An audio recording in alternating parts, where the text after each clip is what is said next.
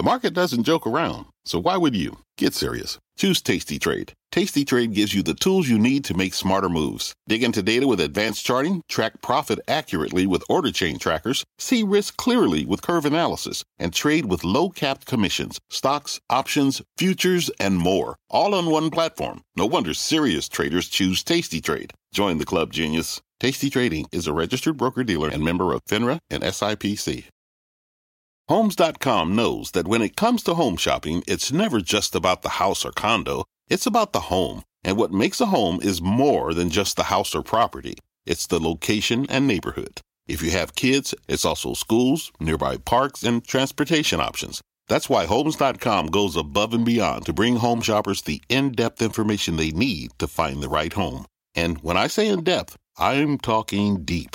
Each listing features comprehensive information about the neighborhood, complete with a video guide. They also have details about local schools with test scores, state rankings, and student-to-teacher ratio. They even have an agent directory with the sales history of each agent. So when it comes to finding a home, not just a house, this is everything you need to know, all in one place. homes dot com. We've done your homework. My mission is simple, to make you money. I'm here to level the playing field for all investors. There's always a bull market somewhere, and I promise to help you find it. Mad Money starts now. Hey, I'm Cramer. Welcome to Mad Money. Welcome to Cramerica. Other people want to make friends. I'm just trying to make you some money. My job is not just to entertain, but to educate and teach you. So call me at one eight hundred seven four three C N B C or tweet me at Jim Cramer. It is brutal out there. If you take away everything we want to buy, then you're going to take away the bull. And that's exactly what happened today. There simply weren't enough sectors worth buying, and it led to a tsunami, tsunami of selling, with the Dow plunging seven hundred twenty-four points, S and P plummeting two point five two percent, NASDAQ nosediving two point four three percent. What do I mean when I say that they're taking away everything we want to buy? First, let's start with tariffs. The president is slapping tariffs on a huge number of Chinese goods in order to combat their unfair trade practices, including rampant intellectual property theft. The tariffs could be fifty billion dollars, could be sixty billion dollars. Either way, you have to understand that any company with substantial business in China is shaking right now, quaking, particularly because we don't know what the tariffs will be on or how quickly the Chinese will strike back, although they're saying tonight they're going to strike back quickly. Now, President Trump has been pretty consistent on this issue. He said that he'd go after China if they didn't show some sign of pulling back with their steel and aluminum dumping or their targeting of our tech companies. I don't know why so many people thought he wasn't serious. Maybe they hoped the president's advisors would talk him out of it. Maybe they figured he'd ease up after choosing Larry Kudlow, the ultimate proponent of free trade, as his chief economic advisor. I spent four years working with Larry, on Kudlow and Cramer, and I told you repeatedly that he likely only got the job after agreeing with the president beforehand on China. Something that chives with my understanding of Trump, having worked with him on The Apprentice for years. In all honesty, if you're a major believer in free trade like most investors, you should have breathed a sigh of relief when we saw the tariffs today. Why? Because we're only targeting China, not the rest of the world. For me, it was more of a positive than a negative. I knew the president was going to hit China, but in the back of my mind, I was worried that he might hit Germany, too. But the problem is, we don't know where the Chinese are going to hit back. Will they slap a one hundred percent surcharge on every Starbucks latte? Triple Venti skim? Wet? Well, that now costs like fifteen bucks. Will they impose huge tariffs on Caterpillar tractors and engines? It sure looked like they will from Caterpillar stock today. Or same thing with Cummins. Will the nice quarter Nike reported this evening be its last, given that China might put duties on its shoes in retaliation to Trump's tariffs? I doubt they'll go after Boeing because they desperately need more airplanes. But maybe they just go that far to send us a message. Perhaps they'll target General Motors. Last year, G M sold more than four million vehicles in China. Do you know that's a thirty-three percent in, uh, increase above what they sell here? How about Otis elevators from United Technologies? Ooh, China's their largest. Ah! I could go on and on. I don't know a single major industrial that doesn't have a huge Chinese business. Like it or not, the P R C is one of the main engines of global growth. So it makes sense that these companies are afraid. Tariffs are a tit-for-tat game. Second, the main reason we got so bulled up going into twenty eighteen was that the rest of the world was having a synchronized economic expansion. And we have our own tax reform. But this morning, we got some pretty weak industrial production numbers out of Europe, on top of some weaker figures out of Japan. Nearly every European bourse got hit hard today, just like ours. In fact, we probably would have been slammed anyway, just on Europe alone. The stocks of the European banks, they've been getting crushed. That is a terrible sign, people. We got over that years ago with Tim Geithner when he was Treasury Secretary. They're now just coming home to roost there. Yesterday, we gave up on Europe for my charitable trust, telling club members of Action Orange Plus dot com that we didn't want any exposure because things had gotten too tepid over there. Consider this. Yesterday, I posited to C N B C banking expert and my co-anchor at the time, Will Frost, that perhaps Banco Santander was the strongest bank in Europe. You know what? He didn't bat an eyelash. He said that I could be right. But Banco Santander used to be a joke. Given all the other European banks that we tend to think of as stronger, the idea that Santander is doing best really does say something, doesn't it? Third, without that synchronized global growth, but with a Fed rate hike yesterday, there are plenty of people wondering if the U S economy is going to slow down regardless of the new Fed chair's optimism. Rates plummeted today, just when you'd expect them to go higher, right? Plus, Jerome Powell's positive tone certainly made you think that things could be okay with interest rates. Maybe they would have to go higher. You know, things are better. But when longer-term interest rates go down, the bank stocks get hammered. And that's what happened today. This group took it on the chin. A lot of people were in this group going for the rate hike. And you know what? They got the stuffings kicked out of them. How about tech, which accounts for twenty-six percent of the S and P five hundred? Frankly, it couldn't have been worse. The Chinese are huge buyers of our tech, and it's not just Apple. Many of our tech companies have been selling into the P R C for years. And China's not like the U S. Their system has few checks and balances. If President Xi wants to outright ban the sale of iPhones, he can do it, although I think that's far-fetched. Hence, though, why Apple stock has continued to decline. Every tech company in the world, including ours, covets China, the market. So the fears of number cuts are way too palpable for anyone to step up to the plate and buy today. You know what? We could get some downgrades just based on what happened. Now, it gets worse. While I like the apology that Facebook's Mark Zuckerberg offered to the New York Times and C N N yesterday, and the apologies offered Facebook, uh, offered by Facebook's Sheryl Sandberg on our own network this very evening. Without appointing a special outside investigator to look into this, no one is going to believe this data handling problem is behind them. They need to hire an outside lawyer with a great reputation to do an examination and create some rules ASAP. But there's something else at play here. People are becoming disenchanted with tech, particularly something they loved until recently. They're becoming disenchanted with artificial intelligence. What Facebook did was basically allow bad guys to data mine and make judgments about people using artificial intelligence. You know what else uses A I? Self-driving cars. Countless tech companies are trying to get a piece of the autonomous driving market. It's a huge opportunity. But the roadside fatality we got earlier this week has slammed the brakes on the whole industry. There's going to be a lot of missed quarters here because of that accident. Should there be? Not my judge. Will there be? I think it's going to be tough. At the same time, when you listen to people gripe, people's gripe about Facebook, a lot of that backlash has to do with big data and artificial intelligence. People don't want their information given out to companies who can then mine it in order to do a better job of advertising or exploiting you. Yesterday, Mark Zuckerberg said maybe the government should regulate the company like it does other media organizations. The simplest way to regulate would be to say that nothing from Facebook can be sold to anyone. No information. Maybe then Amazon should be similarly regulated and their artificial intelligence banned so the company can't can't prompt you to buy something that's similar to your past purchases. Again, I think that's very unlikely. But when you have Facebook saying, please regulate me, I mean, people start to worry about these things. Now, you'd think we could hide in the stocks of uniquely domestic companies right after that tax reform.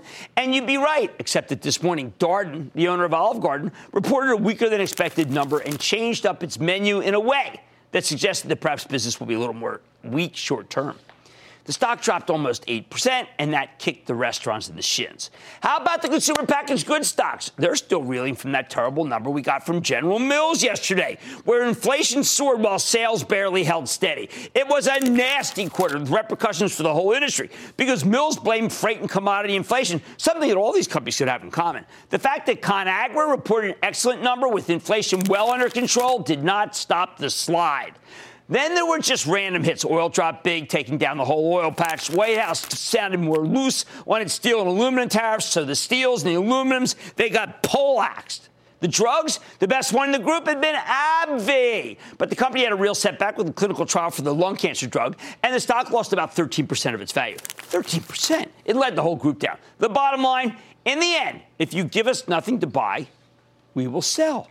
The controversies are finally coming home to roost, and the share and the sellers, well, let's just say they're coming right along with them. And that's how you get a hideous day like today. Kevin in Georgia. Kevin. Hey, Jim. Booyah. Fly booyah. To fly. I am doing fine. Wish the market were better. How about you? Good, good, good. Uh, I'm calling about D P S, uh, Doctor Pepper Snapple, and their corporate merger with Keurig last right. month. Um I got a, a a pretty good forty percent return right now on the sell. Um, it peaked at almost sixty percent, and now it's falling. And I'm wondering if I should hold or sell now. Well, here's the problem. There's a special dividend involved, and it's confusing people, and it's going to keep people out of the stock until after. So if you wanted to, you could sell it and buy it back, and I would bless that, okay? I, I know that's a little exotic. I don't want to go into the exotic day chart, but that was, is a decent idea. Let's go to Brian in North Carolina. Brian. Booyah, Jim. Thanks for taking my call. How's it going? Of course. Well, uh, first, congrats on the, the Eagles. You got to watch out for the Carolina Panthers. It's going to be their year next year, I'm telling you, Jim. Well, all right, I'll deal with that when I get to it, frankly. I wanted to get your thoughts on this Chinese company that's been tanking lately. It had two double-digit percentage decreases on consecutive days last week. I'm talking about Bit Auto, uh, B I T A, and I'm concerned given that there's tariffs and they market for automobile companies in China. And I'm curious what your thoughts on the tariff impact will have uh, on I Bit have Auto. You, I, I'm not a fan here. I think that there's other places to be involved. I have only liked Baidu uh, and Alibaba and Tencent, but you can't trade that here. Uh, and uh, I like Baozun a little too, but not uh, Bit Auto. And I'm going to say uh, no, uh, they're not, it's not worth the risk. Okay. On Mad Money tonight, with stocks selling off on trade war fears, I'm getting real what Trump's America First trade policy could mean for this market. Then with the Dow down over seven hundred points, I know you got questions. I'm opening up the phone lines to hear from you in tonight's sell-off strategy session. And we're doing a head-to-head look at two giants, Home Depot and Lowe's. Which company reigns supreme? Stick with Cramer. Don't miss a second of Mad Money. Follow at Jim Cramer on Twitter. Have a question? Tweet Cramer. Hashtag Mad Tweets. Send Jim an email to madmoney at C N B C dot com or give us a call at one eight hundred seven four three C N B C. Miss something? Head to madmoney dot C N B C dot com.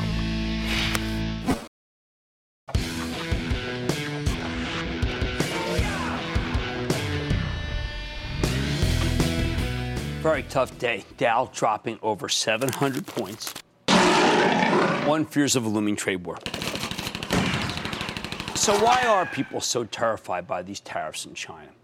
Now, I'm not one of those people who thinks protectionism is a dirty word, but there's a reason why protectionism causes so many investors to sell their stocks. At the end of the day, our economy and our market are, are sort of hostage to the whims of the super rich in the country. Make them feel good, they invest more of their money, create uh, more jobs, uh, generate more growth. Make them feel bad, and they put their money somewhere else. Fewer jobs, less growth. That's how capitalism works. Look, you don't have to like it, but you have to recognize that what I just said is true. The thing about tariffs is that the wealthiest people in the country have done incredibly well by free trade. Having a president out there opening doors for more, uh, for more trade, trying to get more deals done, that had become the American way. And it's been working in terms of percentage of trade deficit, as we heard yesterday from FedEx, as, as part of the G D P in the last ten years. Uh, it, look, in the past, our presidents and our business leaders believed it was their duty to spread free markets and free trade all over the globe. President Trump does not share that orthodoxy, and it's starting to dawn on the business community that the free ride may be over. The thing is, everything Trump did before he started to tackle trade, tax cuts, deregulation, uh, that was designed to make business leaders feel better, designed actually to send the stock market up. The combination of corporate tax cuts and repatriation were huge boosts to all the bottom lines of companies, not just the domestic ones. And you could sense how much confidence there was when Congress passed the tax bill. And then, and then Trump announced the tariffs. Tariffs make the business community, the wealthy, the elites feel worse. Some of these companies like FedEx and Starbucks and Apple, who benefit so much from this open-door policy, could actually be hurt and hurt severely. But perhaps more importantly, most people who run businesses in America believe in free trade with almost a religious level of fervor. They think tariffs are economic suicide. And when the vast majority of C E Os believes things are going to get worse, their own negativity will create a self-fulfilling prophecy. Now, I think they happen to be wrong. Laissez-faire free trade is not necessarily the best policy for our nation, not when our trading partners refuse to play fair themselves. But there's a cost to standing up to the Chinese, and you're starting to feel it. No other market has one point three billion people like China. Every year, tens of millions of them become wealthy enough to buy an iPhone or travel on Boeing planes or wear expensive American makeup. Sure, the Chinese may steal our trade secrets. Yes, they take our manufacturing jobs. But boy, oh boy, do our companies make money there. Starbucks is huge in China. FedEx is the shipping company of choice for their exports. Some execs think that forced J Vs, intellectual property theft, targeting or manufacturing, that's simply the cost of doing business with China. The idea of a one dollar tariff on Starbucks coffee, something I asked C E O Kevin Johnson about, seemed fanciful eighteen months ago. Now it seems plausible. FedEx may, uh, planes may be made to sit on the tarmac while Chinese shippers roll on. Who would know the difference, but they could do it. It's suddenly within the realm. And it doesn't even need to be announced.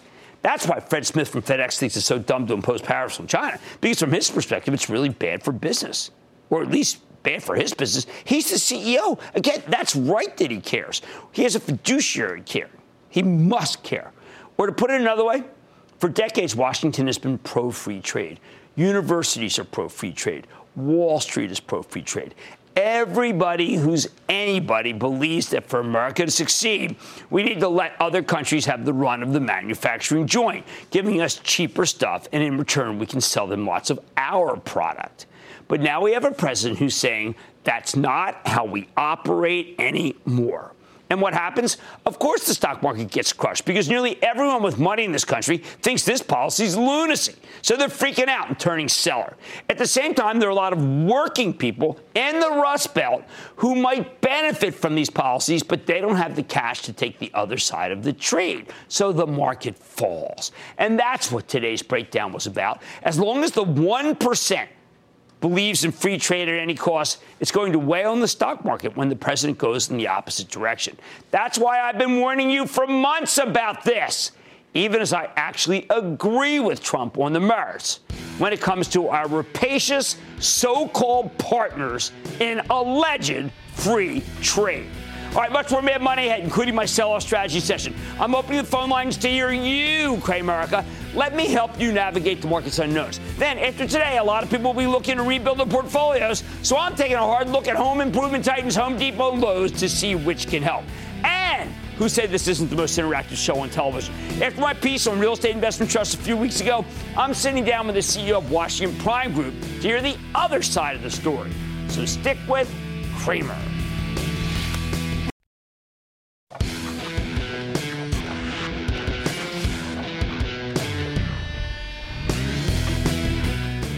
Man, I feel like I feel like we've been having a lot of these lately. Days that start rocky and then take a vicious turn in the afternoon, and the bottom seems to fall out as we get to the close. These can be gut-wrenching days. Believe me, I've lived through too many, and while no one wants to lose money, I am urging a longer-term perspective. Facebook, Trump, tariffs, pick your poison. The bulls took fire from all sides today. But we know that nobody made a dime by panicking. And I'm here to help to coach and explain to you. So tonight we open the phone lines for our sell-off strategy session. Let's take some calls from Cramerica. Let's start with Larry in Massachusetts. Larry. Thanks for the fireside chats, Jim. No problem. Statesman-like perspective all day and action alerts as well as on camera as usual. Thank you. With the behavior of this market and the catalysts that are driving it, volume accelerating for the last fifteen minutes, and a torrent of program trades in the last minute, can you set out a few strategies as to how to be greedy when others are fearful, but right. not to try to catch a falling knife? All right, so you know from Action Alerts Plus, we told club members yesterday we did a huge amount of selling. Nobody really wanted us to sell, but I wanted to get ahead of what I thought would be a big sell-off. So now what you have to do is you have to see, keep your powder dry and wait for the sell-offs and begin to do some buying. We will find out more about the tariffs. When we do, Larry will be able to take advantage of it and buy the stocks that have come down too much. That's how we're doing it. We've raised the cash already. I told people to sell, even if it meant that they sell some good stocks, so that we get to this moment and we can do some buying. Dave in Delaware. Dave. Hey, Jim Cramer. Booyah. Booyah. First-time caller. Enjoy your show.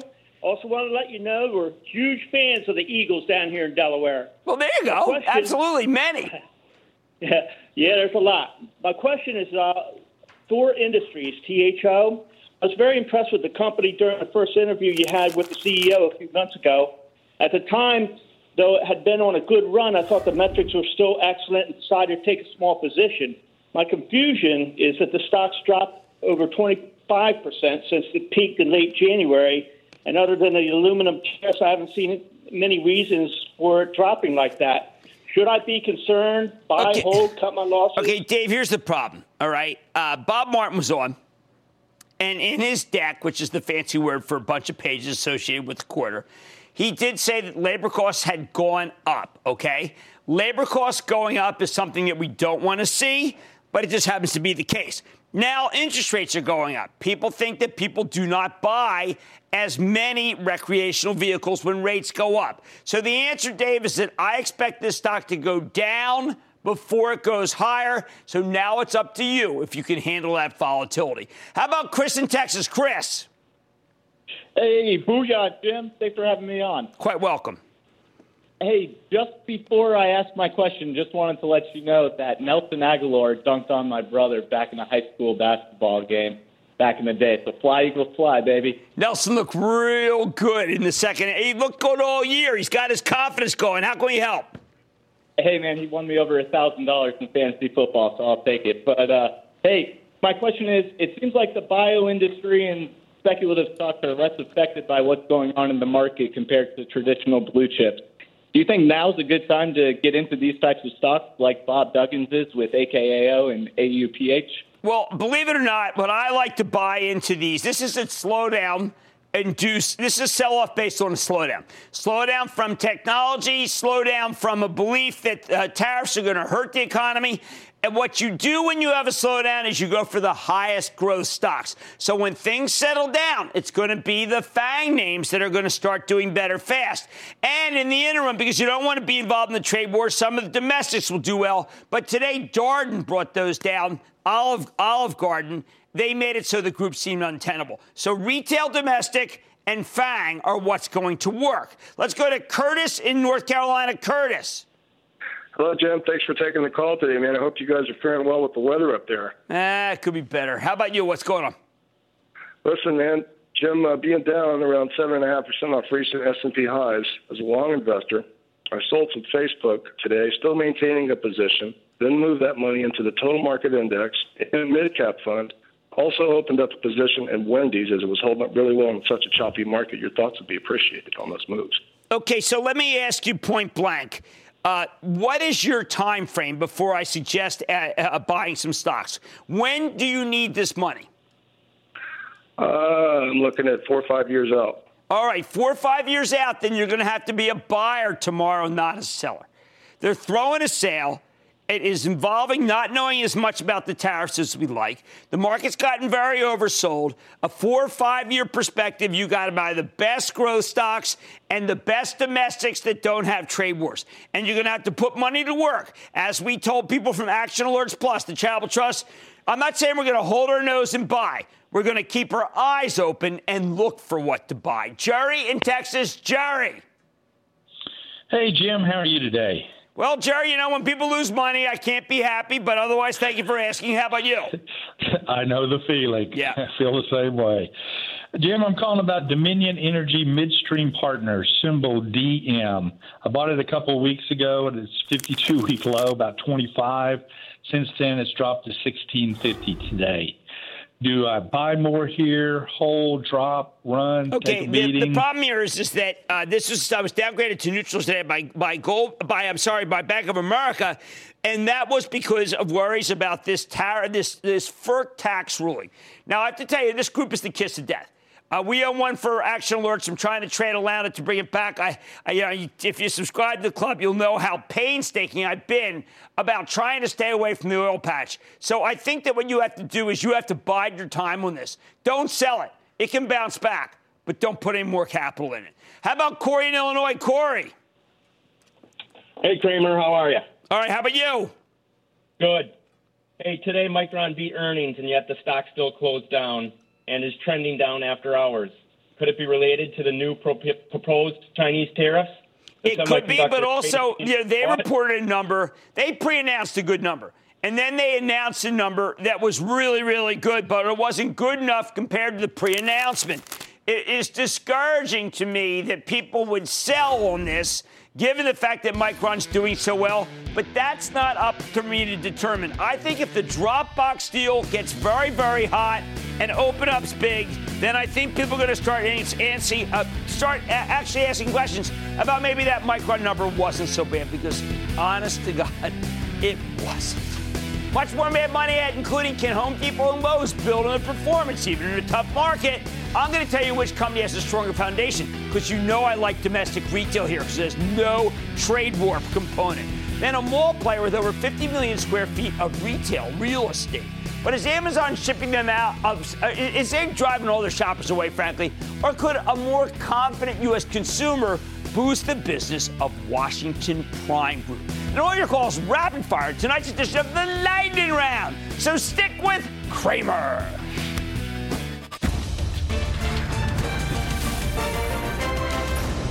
Tomorrow, kick off the trading day with Squawk on the Street. Live from Post nine at the N Y S E. We like social media. We like posting pictures of ourselves. We like branding ourselves on Instagram. All right? There. I don't want the Russians to get my info, but I ain't going to vote for whoever they tell me to vote for anyway. It all starts at nine a.m. Eastern.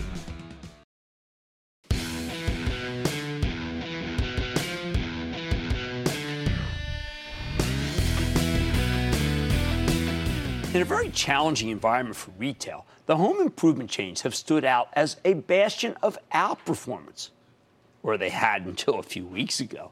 In the last five years, Home Depot's up one hundred fifty-two percent, Lowe's has gained one hundred twenty-six percent, S and P up, I'd say, about seventy percent. In recent years, Home Depot had pulled ahead of Lowe's, though, in a major way. And while it's always been the superior operator, I think it's worth asking why. After all, both stocks have been slammed here. I mean, Home Depot's off seven point five percent for the year. Lowe's is off seven point eight percent.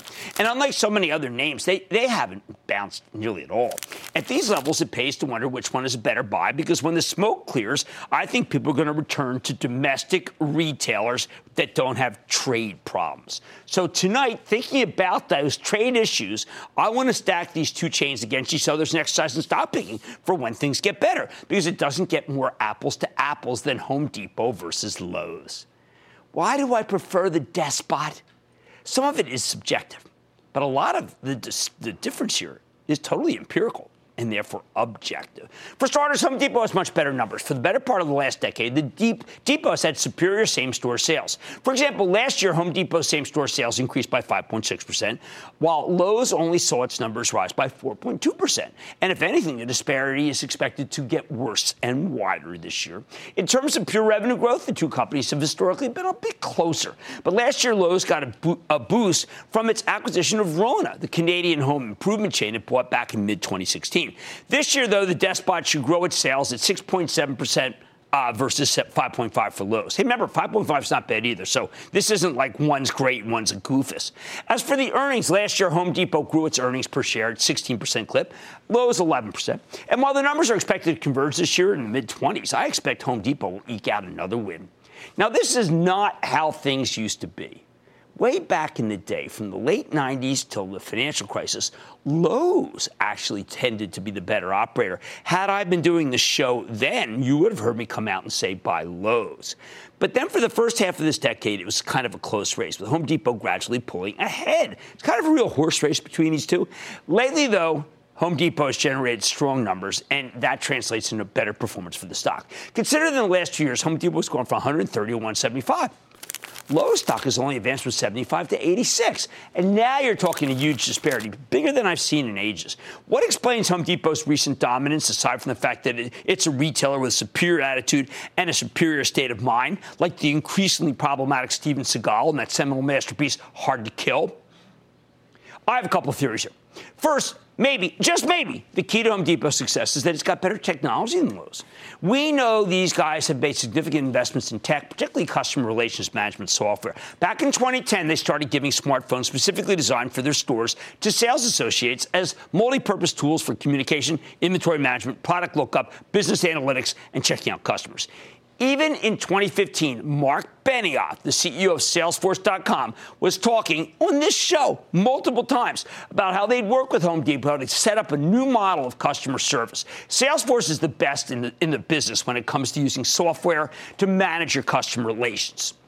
Home Depot really learned and leaned into the cloud, both for connecting with customers and for coordinating its employees. They were way ahead of the curve here. In fact, a little less than a year ago, Home Depot rolled out its first app using Salesforce's technology, an in-home sell, selling planning tool designed to help mobile sales teams schedule appointments and provide customers with detailed quotes so they could close deals as soon as possible. It was great. The general-purpose Home Depot app is extremely well-designed. They were doing buy online, pick up in the store before BOPUS was ever even an acronym.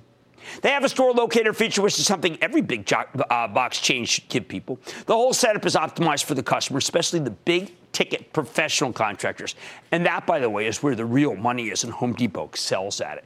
Now, credit where it's due. Lowe's has been investing heavily in new technology, too, but they're kind of behind the curve, frankly. They just started shifting their software to the cloud back in September, long after Home Depot. And while the company has, has some very good apps of its own, it actually landed the top spot on Fast Company's recent list of most innovative companies in augmented reality.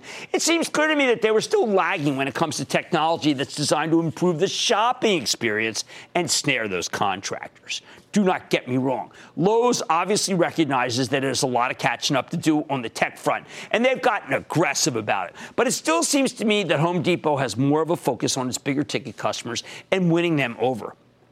Well, that, I have to tell you, winning them over is everything. Plus, anecdotally, somehow Home Depot stores seem better run. I said anecdotal, with shorter lines and better gardening supplies. And I have a pretty large sample size to attest from.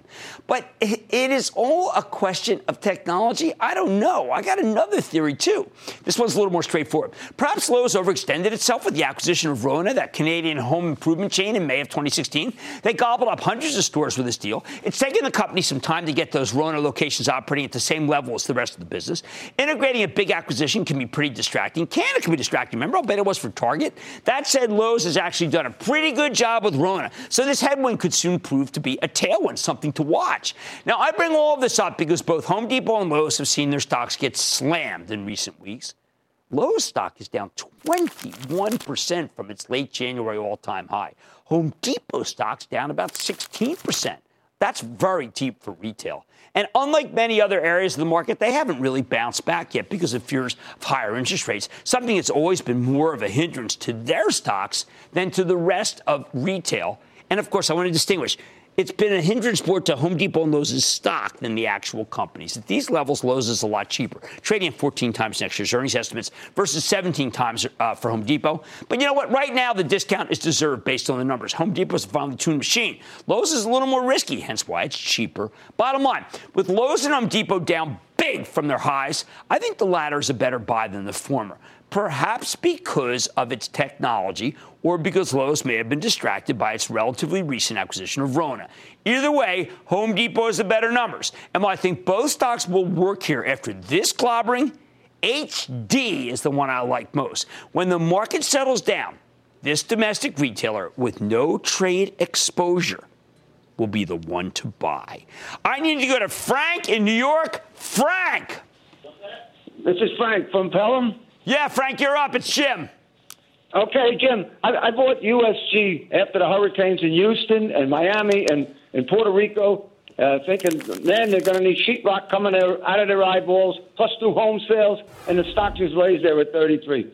It should be going through the roof. What, what, what's your take? Interest rates. I mean, people just take a whole cohort of companies, and they don't even look how the fundamentals are. They just say U S G is sensitive to interest rates, and so therefore it's going to go lower as rates go higher. I got to tell you, Frank, this is the guilty till proven innocent thesis that has been with us since I started buying stocks in nineteen seventy-nine. Jack in Massachusetts. Jack. Yeah, big booyah from Massachusetts, Jim. Love right, your Jim. show. Thank you. Uh, thanks for taking my call. My question is for Illinois Tool Works. I purchased a stock a while back, recently took some profits. It's dropped significantly since. I was wondering what your opinions were with all the volatility in this industry. You've been reading my mind, my friend. I've been going over with Jeff and Zeb, my team for Action Alerts. We're trying to figure out what to tell club members. We got a small position left. It's been a huge win. I am not going to fight anyone from taking a profit in I T W. We hang on to some because when the smoke clears on this one, it could go much higher. But you know what? I understand, and this market is tough. And if you wanted to sell it, sell, sell, sell. Be my guest. When two stocks in the same group have disparity in their action, it's worth examining why. Both Lowe's and Home Depot are good stocks, but I do like Home Depot better. Tough day. We will get it through this one together. Lightning round is next. Stick with Cramer.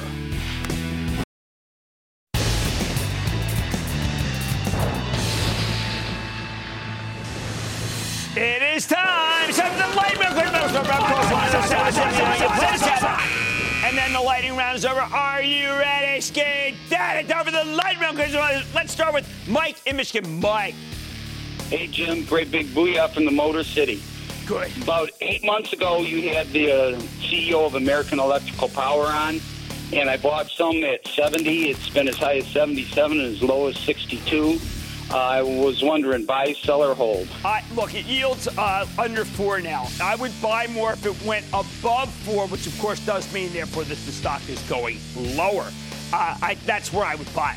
Okay, let's go to Steve in New Jersey. Steve.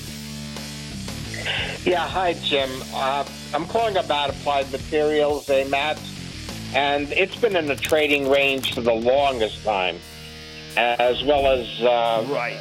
Lam Research. Well, in my take, Applied Materials and Lam are in the same business. Now, we spoke to Gary Dickerson last week. We spoke to uh, Martin Ansis the week before. Business is great. Micron reported good number, not good enough for some. But I got to tell you, Applied Materials is in the bullpen. Uh, club members know this. Action Alerts. We were trying to pull the trigger when it was in the mid-fifties. We may do so again, particularly with Dropbox. So over, over subscribe tonight. Let's go to Anthony in California. Anthony. Yeah, hi, Jim. Give me uh, a little heads up on E P R, please. Man, they missed the quarter, and you can't miss the quarter in this environment. And it yields seven point seven percent, but when you miss the quarter with the real estate investment trust, it's very hard to find a footing. I need to see another quarter that's better before I recommend it. How about Millie in Jer- New Jersey? Millie. Hi, booyah. Hi, James. Good to meet you. Talk to you. Hi. Tell me about G W Pharmaceuticals. Okay, what this, is, think, uh, this is this uh, is can- can- cannabinoid. Uh, cannabis is very hot as a concept to invest in. I think the stock's had too big a run. I'm not recommending it anymore.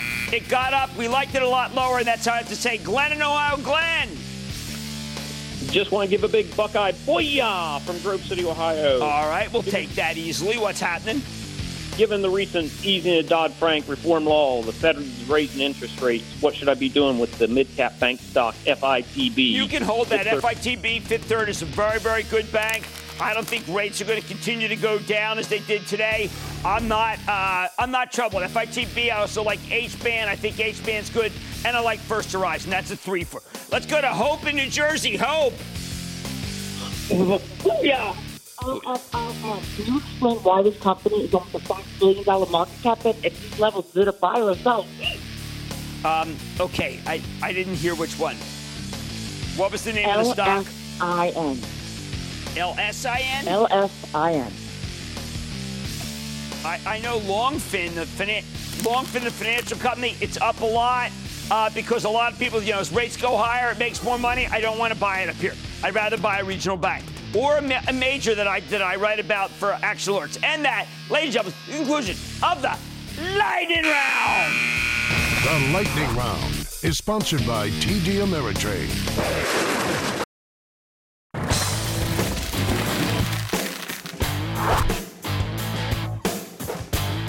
Hey, maybe I don't have to tell you, but today was brutal for a whole bunch of sectors involving the consumer. It's been a tough run. Now, a month ago, we ran a piece arguing that the retail-oriented real estate investment trusts are incredibly risky, not the place to be. With so many retailers going under, some of that's because of the consumer, you have to worry that eventually malls and shopping centers will see their vacancies rise or their rents fall.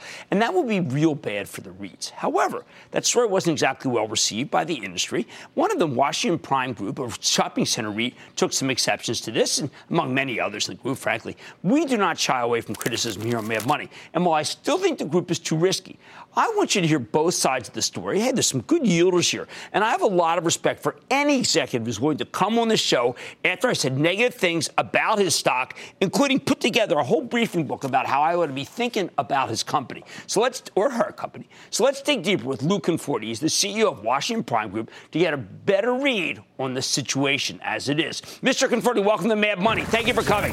Good to see you, sir. Have a seat. All right. So Washington Prime, great properties. But just in fairness, Mark Ordan was on when we started, uh-huh. and he was a buddy of mine. He hired me at Goldman. Uh, it, the stock was in October first of two thousand fourteen. Dow was at sixteen thousand eight hundred, uh, forty-two percent gain since then. W P G was at seventeen, and it's down about sixty-three percent. So I want to ask, was it wrong at seventeen, or is it wrong now? It's more wrong now from an asymmetric standpoint. Okay, tell and me. And I think ultimately what has happened is we've been faced with a couple of binary paths. Okay. You're either, you know, even topical, so your physical space or your e-commerce. And we operate under the assumption that only one is going to win, as evidenced by us trading at well, five it's multiple. Binary. It's it binary. It's binary. And there's the primary versus secondary marketplaces, which if you're a, not in a primary marketplace, which we did a kind of a nifty white paper kind of disproving some of the, you know, some more obtuse observations. But what you're saying is, is that you're an A quality mall and that you have high, and you, you do not have a lot of vacancies. We are a stalwart secondary marketplace, town center company that really, you know, God forbid this industry caters to your darn demographic constituencies, which we got lazy and reactive. We, kind of a ubiquitous we, the entire right. industry. And here, unless four out of ten of us here are wearing something junior fashion or accessories, I might be, but other, other than that, um, we are way too long certain retail categories, junior fashion, accessories. So my word, we have to diversify tenancy. And that's, tell me how you've done that, because I see craft brew, I see some interesting things you guys are doing. Um, understanding that it's it's it's a combination of local, regional, national tendency uh, that we need to modulate and to diversify, mm-hmm. and quite frankly, providing real-time incentives for our leasing professionals to work on that, that diversification. And realistically, if we don't, we're actually doing a disservice not only to our guests, mm-hmm. but to our tenants, uh, who are those tenants that are evolving and kind of embracing this new world order. But but you, you your stock yields fifteen percent. That's usually a red flag because most companies cannot afford to pay out that size yield, okay? Why can Washington Prime tell me, look me in the eye and say, hey, listen, we've got coverage. We're going to be able to pay that. I can talk from a historical precedent as well as, you know, obviously we don't speak of dividend policy, but we're at about seventy-nine, eighty percent F F O payout ratio. And if you look at, ultimately, you want to take a stream of one through N cash flows and kind of figure out how sacrosanct they are. Right. And over the last three years, it's been pretty pretty tumultuous over the last three yes. years. I think that our, we've evidenced minimal variance. If I was, I think it's about one seventy-five, one eighty basis points. So You're my covered. charter is to provide as stalwart, as sacrosanct a stream of cash right. flows, and then do cool stuff that gets a little multiple expansion. Okay, Lou, the last question is, if it's so undervalued, why not, one, take it public, or take it private, or two, get bought by another public company that wants to be able to reduce its costs? M- my fiduciary is to do, that's a great question, my fiduciary is to do whatever inures to the benefit of our shareholders, so, so we're open at any time. Fair enough. Aggregator okay. or aggregatee. Well put. All right, that's Lou Conforti. He's the C E O of Washington Prime Group. He just told you that fifteen percent yield is good. I want you to look at it. You just heard his side. Stick with Cramer. Thank you. All right, brother.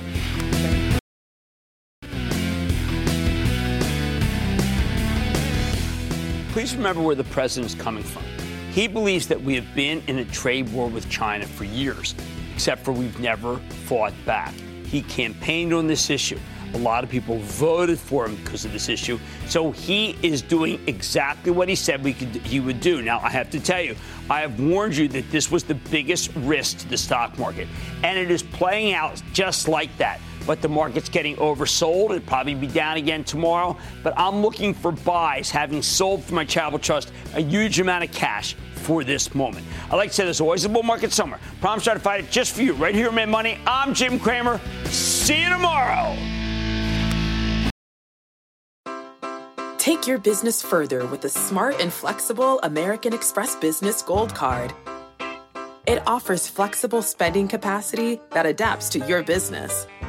You can also earn up to three hundred ninety-five dollars in annual statement credits on eligible purchases at select business merchants. That's the powerful backing of American Express. Terms apply. Learn more at americanexpress dot com slash business gold card.